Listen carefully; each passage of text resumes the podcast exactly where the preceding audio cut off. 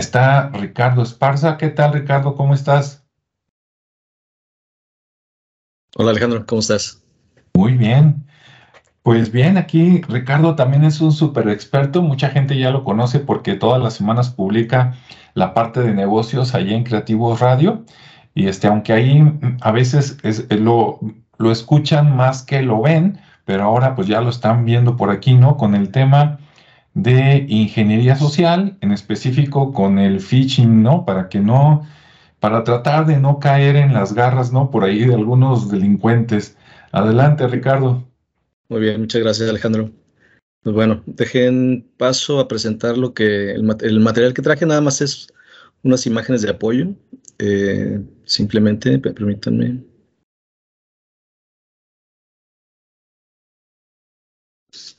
Ahí está. ¿Sí se ve?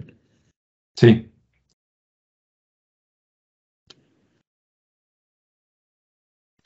Bueno, ok. Pues bueno, yo les voy a hablar un poco de, la ingeniería social y sobre todo enfocándome al phishing, que es uno de los fenómenos que más eh, atracción o éxito han tenido para los hackers o para las personas que se dedican a hacer, eh, aplicar la ingeniería social de una manera, digamos que ilegal, ¿sí? Hablemos que la ingeniería social pues es una habilidad, es una habilidad de comunicación, una habilidad de, socializar. De ello ahí viene el, término social. Y la parte de ingeniería, pues bueno, viene ya de la observación, del estudio, precisamente de esa, de esa habilidad, ¿no? De esa acción social. Y, la parte del phishing, pues bueno, eh, se reduce al término tal cual que es atraer o, o embaucar o pescar, como lo quieran entender, pero finalmente el propósito es eh, atraer la atención de una persona para obtener sus datos y de esta manera pues llegar a suplantar su identidad para obtener beneficios eh, pues, de índole sobre todo económico que es lo que normalmente buscan este tipo de, de delincuentes. Sí, entonces bueno, voy a comenzar con una, con una frase que, me gustó mucho para este tema y que viene muy ad hoc y nos dice que las empresas invierten millones en firewalls, en cifrado y dispositivos para acceder de forma segura y es dinero malgastado, porque ninguna de estas medidas corrige el nexo más débil de la cadena. Y ese nexo más débil, pues es el humano. ¿sí? Eh, ya en algún momento, eh, en alguna otra presentación, hablé del término de la seguridad, pero enfocada a la cadena de suministro. Y en la cadena de suministro se pueden tener procesos seguros, se puede tener toda la documentación necesaria para que nuestro proceso sea el más seguro, para que nuestro producto, nuestro servicio se logre dar con la calidad y en el tiempo correcto, pero siempre el factor humano es, la parte vulnerable. El, factor humano es el que, dependiendo de su estado de ánimo, puede hacer las cosas bien o las puede hacer mal, o incluso si tuviera algún conflicto con, con alguien de la misma cadena, puede hacer alguna acción dolosa sin tener una plena conciencia de lo que va a ocurrir, pero bueno, simplemente por, por desquitarse o por, por sí, por desquitar ese enojo o eso que le hicieron. Entonces es una parte vulnerable porque somos humanos, ¿no? Al final de cuentas somos personas que estamos aplicados a un proceso y que de alguna manera en la parte automatizada pues no ocurre eso, ocurre en otro tipo de circunstancias, pero en la parte humana ocurre en situaciones de, digamos que multifactoriales, ¿no? Y esto, y esta observación que hace esta persona que se llama Kevin Mitnick, eh, lo hace porque él fue uno de los hackers más famosos de los años 90, eh, finales de los 80, principios de los 90. Entonces él, pues obviamente con con un conocimiento de causa, pues se da cuenta de lo que está sucediendo. Eh, y bueno, por eso es que surge este tema. Y algunas de las estadísticas o, algunos números que les traje como para tener un poquito más de, contexto y de ver por qué es importante tener este, este tema presente todo el tiempo, es porque el phishing alcanzó en, su, en este 2022 el máximo histórico, superando el millón de ataques. ¿sí? O sea, hubo este año, estuvo descontrolado precisamente por el tema de pandemia, porque obviamente tiene un sentido lógico de que al estar en casa, pues utilizamos más los dispositivos. Hemos estado viendo cómo las industrias del retail están creciendo. Obviamente todo el tema de, del transporte, la industria del transporte está creciendo enormemente porque estamos pidiendo mucho, muchas mercancías, ¿no? Estamos comprando mucho en línea para, para, que nos lo envíen a nuestras casas. Y obviamente esas transacciones pues requieren de una comunicación, esa comunicación pasa por un dispositivo, por un canal, y bueno, ahí es donde se encuentran estas personas maliciosas que están tratando de, de lograr captar tu atención primeramente y después tus datos. Y se espera que aumenten un 161%, así que esto pinta para que tengamos mucho más cuidado. Y bien, en la parte de la inseguridad digital o seguridad digital, ¿qué piensan las empresas? Bueno, las empresas, sobre todo las pymes, que son las, las que menos cultura de la seguridad tienen y la que menos este, atención le han puesto a todo este tema. Y obviamente pues son las más atacadas. El 40% de las pymes han enfrentado ciberataques, o sea, lo, lo, lo padecen en un 40%. El 30% consideran que el phishing es su mayor amenaza ¿sí? Puesto que el phishing tiene múltiples vías de comunicación, principalmente la más utilizada es el correo electrónico. Sí, por ahí algunos recordarán un correo ya bastante añejo, eh, que era de, de gente que venía de África, que era un rey que tenía dinero y que les prometía que le ayudaran a sacarlo por medio de un correo, les, les los hacía contactar para que lo ayudaran a, obtener esa fortuna, que le dieran una cuenta bancaria, que depositaran. Bueno, pues era, era un principio del phishing. Entonces, eh, obviamente el 83% no están preparados para un daño financiero del ciberataque. Entonces, las empresas que han padecido esto, pues obviamente se han, han padecido la pérdida de datos, el secuestro de sus datos y, en algunos casos pues han pagado. ¿Y qué piensan los trabajadores? Al final de cuentas, ellos son los principales eh, actores de, esta, ahora sí que de esta actividad. Y bueno, el 70% en las oficinas se utilizan los dispositivos para tareas personales. Es decir, estoy trabajando, pero en algún momento, y hablamos de un 70%, entonces es bastante, pues checo mis correos personales, veo mis redes sociales, etcétera. Y bueno, todo eso también abre oportunidades al phishing. El 37% lo utilizan sus computadoras personales para acceder a las aplicaciones del trabajo. Ahora al revés. Es decir, en mi casa o en, mi, en mis dispositivos puedo acceder o tengo acceso a aplicaciones del trabajo. Y eso también provoca que tenga que firmarme, que tenga que hacer uso de, contraseñas de usuarios para poder establecer ese contacto. Y bueno, el 57% de las violaciones de datos podrían haberse evitado instalando un parche. ¿Sí? ¿Esto a qué se refiere con el parche? Bueno, que una actualización de un antivirus pudo haber evitado la posible violación a los datos. Pero como también no tenemos la cultura de actualizar nuestro, antivirus o incluso no tener un antivirus, pues obviamente ahí es donde nos, nos afecta toda esta parte. Y bueno, las principales amenazas, eh, la principal siguen siendo los humanos, ¿no? Sigue siendo el eslabón más débil, en la cadena de suministros. Y el phishing es una de las principales amenazas porque viaja a través del correo, a través de un mensaje, a través de una llamada telefónica, a través de las redes sociales. Te lo puedes encontrar en los lugares más comunes que, te puedas este, imaginar. Incluso en, en, una, yéndonos todavía a un tema más físico, en una fiesta, en una reunión, ahí también te puedes encontrar este tipo de, personajes haciendo una ingeniería social para tratar de conocer algo más de ti y poder sacar provecho de ello. Digo, muchos ya lo han, lo han experimentado y, bueno, ha habido esos, esos terribles resultados. Y, y, también otra de las cosas que sucede ya en la vía informática es que a través de las contraseñas es donde más se detecta la debilidad, porque las contraseñas son muy sencillas. Por lo menos eh, ahorita ya se están instalando o se está haciendo un protocolo para que las las contraseñas lleven una, una regla, digamos que, que, sean de ocho dígitos por lo menos, que lleven eh, números, que tengan mayúsculas y minúsculas, que tengan caracteres especiales, que la siguiente vez que la renoven no se repita. O sea, ya hay, hay una especie de protocolo para evitar también que, que sea muy sencillo robarte la contraseña y que esas contraseñas también no sean tan fáciles de descifrar. Sí, entonces, bueno, Aquí nos dice que por las contraseñas débiles, un 85% vino de una persona con información privilegiada. Quiere decir que esa persona con información privilegiada tenía una contraseña muy débil y fue muy fácil eh, obtenerla. descifrarla. El 61% eh, utilizan contraseñas débiles o credenciales comprometidas. ¿Esto qué quiere decir? Que son contraseñas con referencias que, los demás ya pueden conocer. Entonces, que también es muy fácil eh, encontrar su, forma de acceder a la, información. Y bueno, ¿qué pasa? Que, como todos vimos, en la parte de la pandemia nos obligó a estar en casa y la salvación de, de las operaciones fue la nube. Entonces, la mayoría de las empresas migraron a la nube, se fueron a hacer su, migración tanto de sistemas como bases de datos y procesos, y todos fueron a, esa nube que aseguraba ser la más segura y obviamente la más distribuida, y efectivamente así es.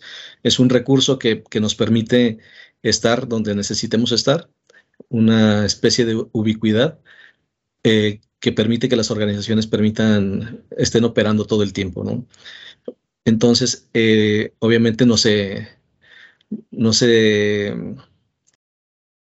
digamos que, que la nube sigue siendo parte de ese, de ese mundo, pero también es un, blanco para ser atacada, ¿no? Entonces, este 46% de las organizaciones que utilizaban aplicaciones en la nube, pues el 54%, 54 surgieron de un entorno local. Entonces se, migraron a esa nube y esos 47% eran usuarios, es decir, de ese 54%, 47% eran usuarios con accesos privilegiados que tenían privilegios innecesarios, es decir, tenían un, rol con permisos en exceso, ¿sí? Entonces, el 25% de ese 47 experimentó eh, un ataque por tener usuarios que no estaban autorizados. Entonces es, un tema que, al estar en la nube, pues todo el tiempo estamos distribuyendo nuestras contraseñas o nuestros usuarios en diferentes equipos. Incluso algunos acceden desde tiendas departamentales, desde, redes públicas. Y como redes públicas me refiero a las redes que, el gobierno eh, libera, que las empresas liberan en alguna eh, plaza, en algún mall, ahí que normalmente queremos ahorrarnos nuestros datos, pues bueno, también existe ese peligro que por ahorrar nuestros datos, pues tengamos que compartir información privilegiada con, otras personas cuando no sabemos qué, cuál va a ser su uso. Sí, y bueno, en, ese, en esa nube también hemos detectado temas de pérdida de datos. Y, bueno, la preocupación sube a un 69%, ¿no? También como la filtración, eh, y la, y la privacidad, pues un 66% y, la y el 44% es la exposición. Es decir, muchas de las empresas que migraron a la nube, pues se encontraron con que había este, este tipo de porcentajes en relación a la pérdida de información, a la, a la filtración de datos que pueden lograr por medio de esas contraseñas no seguras o usuarios con privilegios eh, en exceso y que no tuvieron cuidado y lo estuvieron utilizando desde cualquier dispositivo sin una seguridad previa. Eh, bueno, en la parte de la clasificación de la nube, también hemos eh, experimentado una mala configuración.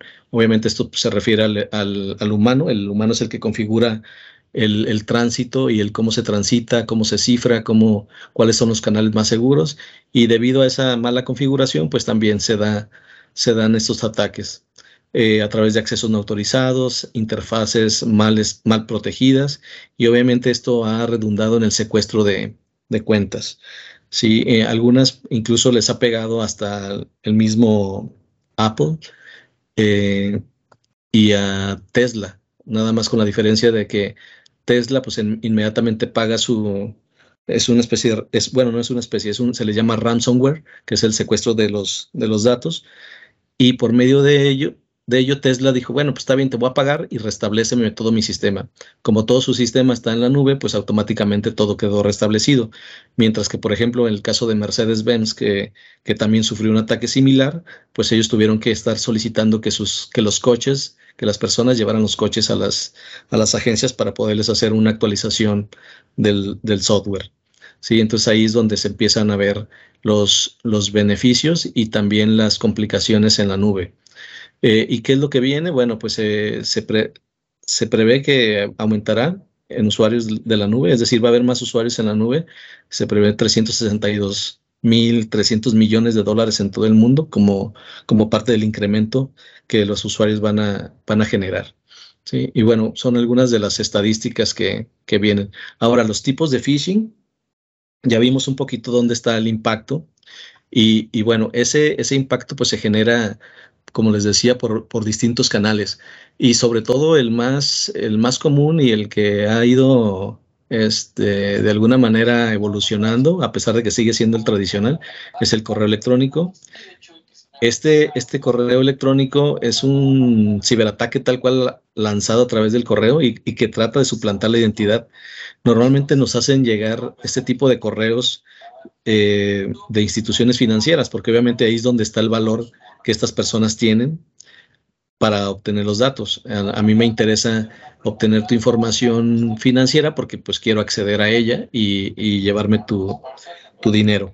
Entonces ellos a través de correos muy bien elaborados, porque también hay gente muy, muy inteligente detrás de todo esto, elaboran esas, esos correos electrónicos, eh, te hacen ver que es tu institución, eh, utilizan ligas o, o URLs que, parecen venir de, dicho, de dicha institución, pero que si, que si empezamos a hacer eh, un poquito de, de, pensar y de hacer conciencia y decir, oye, pues este, normalmente los bancos no te piden información, ¿no? Y todo el tiempo te lo están diciendo, nosotros no solicitamos información confidencial, eh, no, no, solicitamos las, las, los números eh, privados ni tu NIP. Entonces, pues bueno, Nada más es una cuestión de, poner mucha atención y dudar de todo lo que está pasando, ¿no?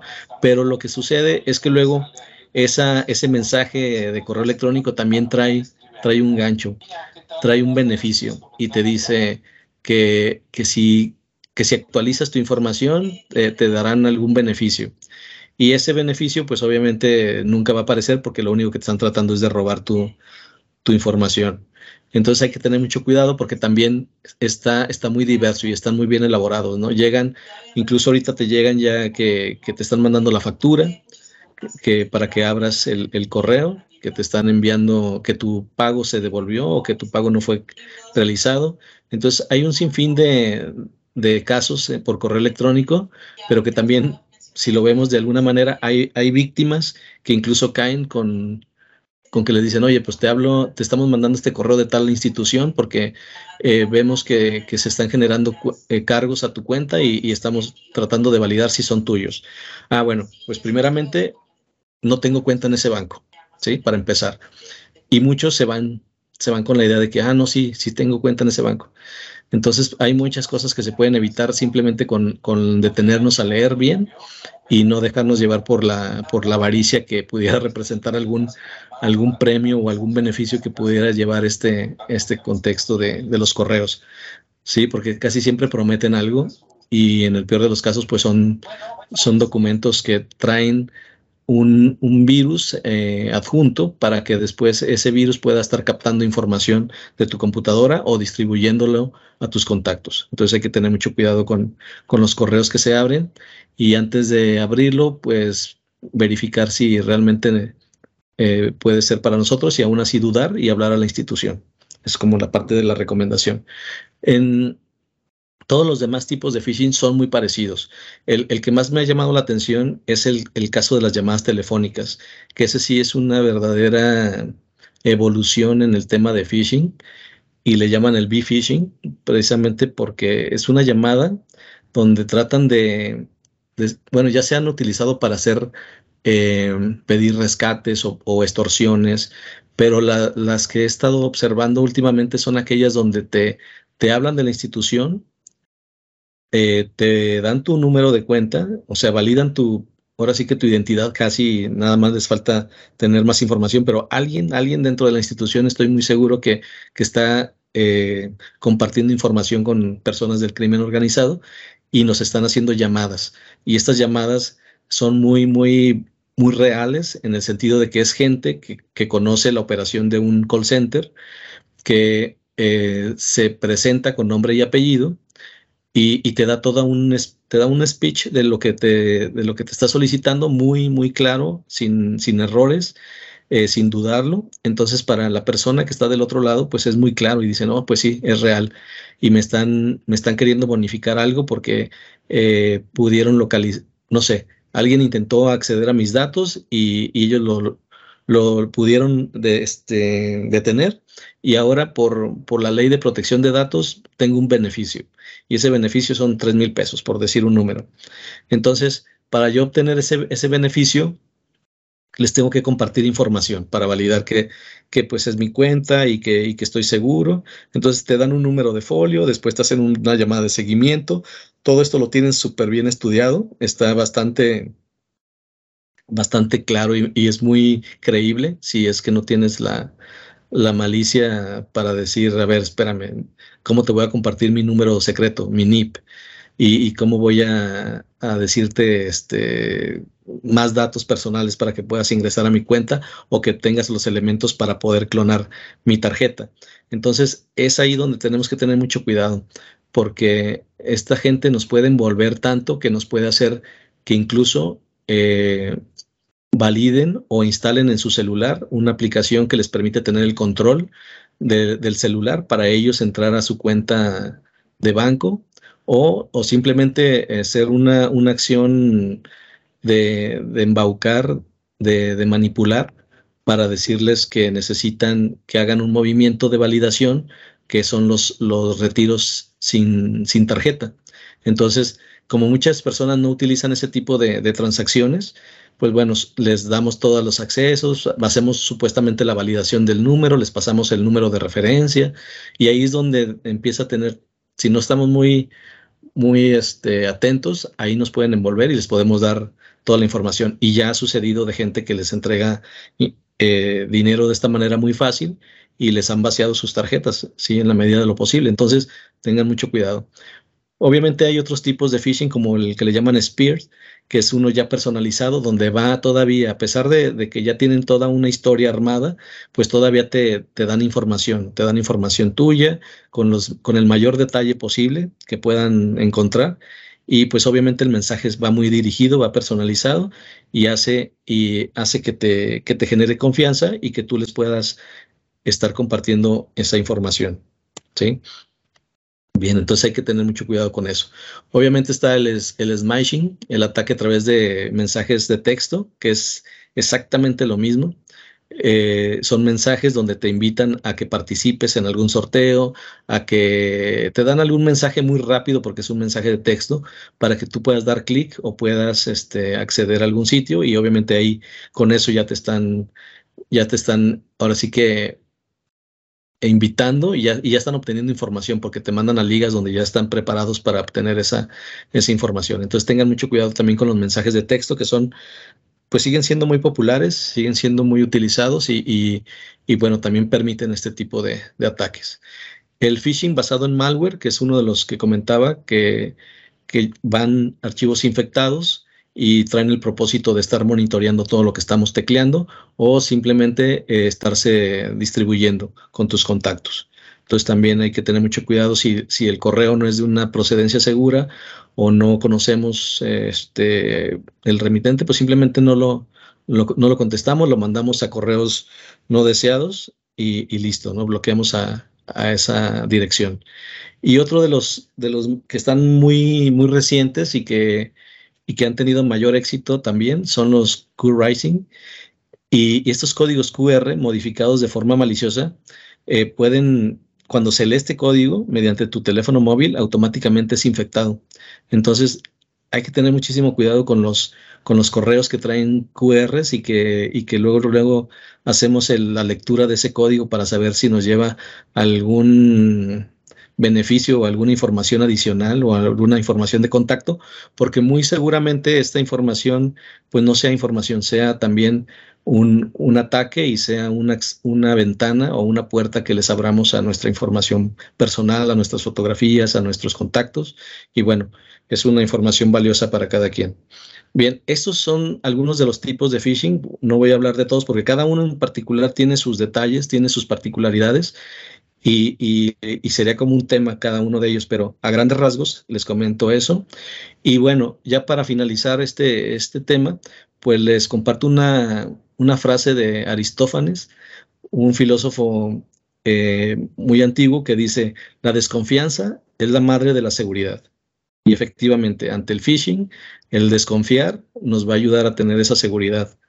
Para que no nos roben nuestra identidad y no podamos, y ahora sí que no perdamos. Y más ahorita que ya vienen temas de fin de año, donde la gente empieza a tener más flujo de dinero y, se empiezan a generar mayores transacciones, pues bueno, hay que cuidar esa situación de los, de los datos. ¿sí? Entonces, bueno, pues yo con eso me despido y si hay alguna pregunta, con mucho gusto quedo a sus órdenes.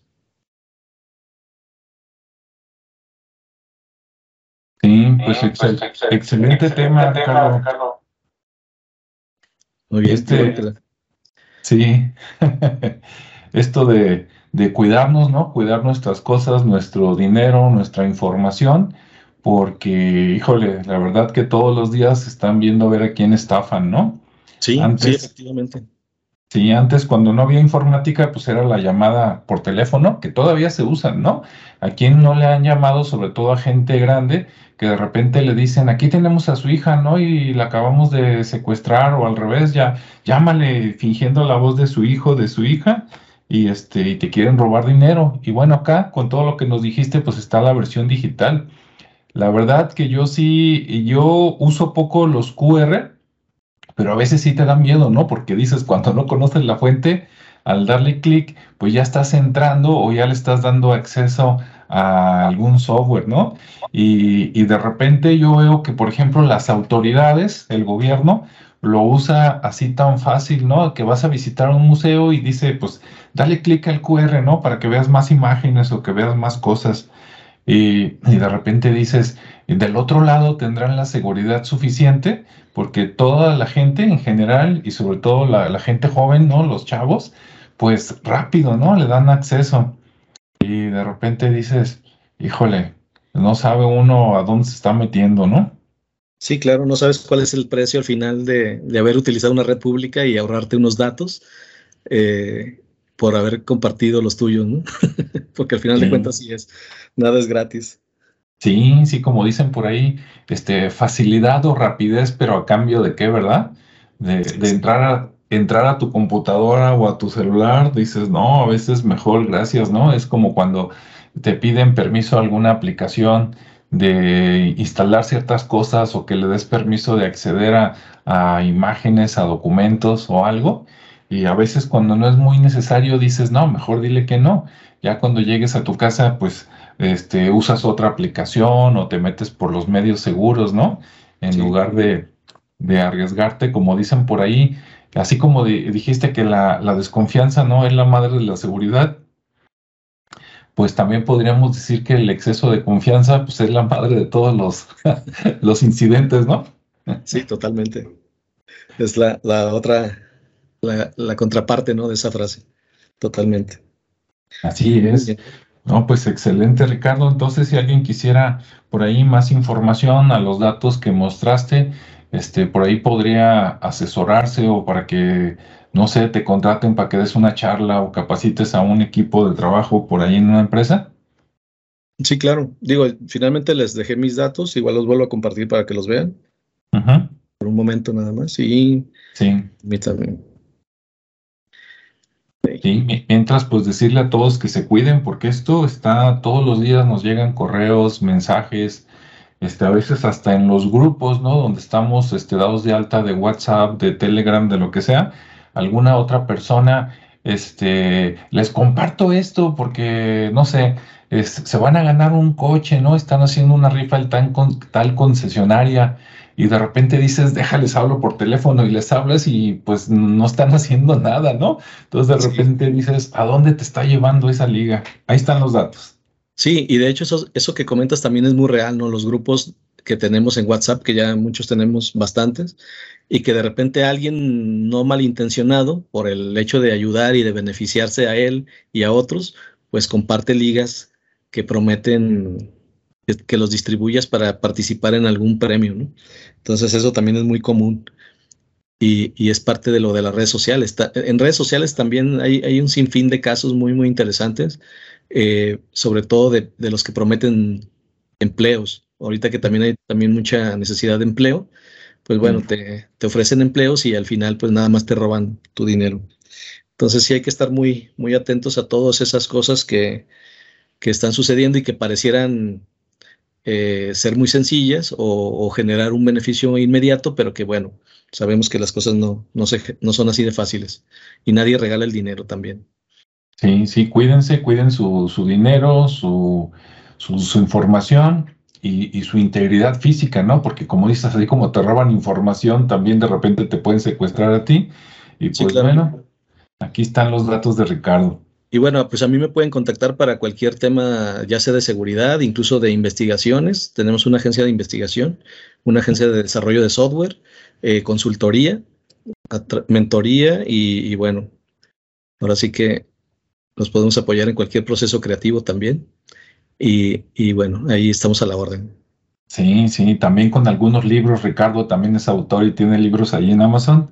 Pueden buscar Ricardo Esparza y ahí aparece. En el caso de las investigaciones, Ricardo, ¿qué tipo de investigaciones te pueden, este, les puedes conseguir a los clientes? Pues mira, en ocasiones, precisamente derivado de toda esta inseguridad, eh, desde el tema del lavado de dinero, de los que están políticamente expuestos, eh, incluso los que estén en Al Qaeda por parte de la Unión Europea, podemos hacer investigaciones o simplemente hechos, hechos de sangre en redes sociales eh, o, demandas de todo tipo a nivel este, nacional, en todos los juzgados, para que ustedes puedan conocer desde sus colaboradores, a sus socios, a sus clientes, a sus proveedores. Eh, toda esa información la podemos nosotros obtener para, para garantizarles que puedan, que las personas a quienes están contactando, las empresas son, son seguras, son, son dignas de generar una relación comercial segura y que no les van a salir con, con sorpresas. Ah, ese, ese servicio, fíjate que es muy importante. Si nos están escuchando o nos están viendo después, por ejemplo, los abogados, ¿no? o algunos gestores de negocios, porque de repente les llega una supuesta oportunidad de asociarse con alguien, pero es de otro estado de la República o de otro país y no lo, no lo conocen. Y pues bueno, pueden aparentar, ¿no? Llegar con ropa, con un correo electrónico, con un sitio web que compraron ayer y este y pues así a través de ustedes ustedes pueden investigar a más profundidad para decirle, bueno, parece que todo está en orden o cuidado con estos puntos, ¿no? Sí, y, ese es un caso también muy real. De hecho, tenemos unas financieras que son clientes ah. que, contratan el servicio simplemente para ir a validar. ¿Por qué? Porque solicitan créditos y estas personas eh, contratan una, bodega, la rentan, contratan maquinaria, o sea, todo lo tienen rentado para el momento en que los van a visitar y te das cuenta que, son simulaciones, ¿no? Son negocios simulados para, para obtener créditos y, y obviamente nunca pagarlos.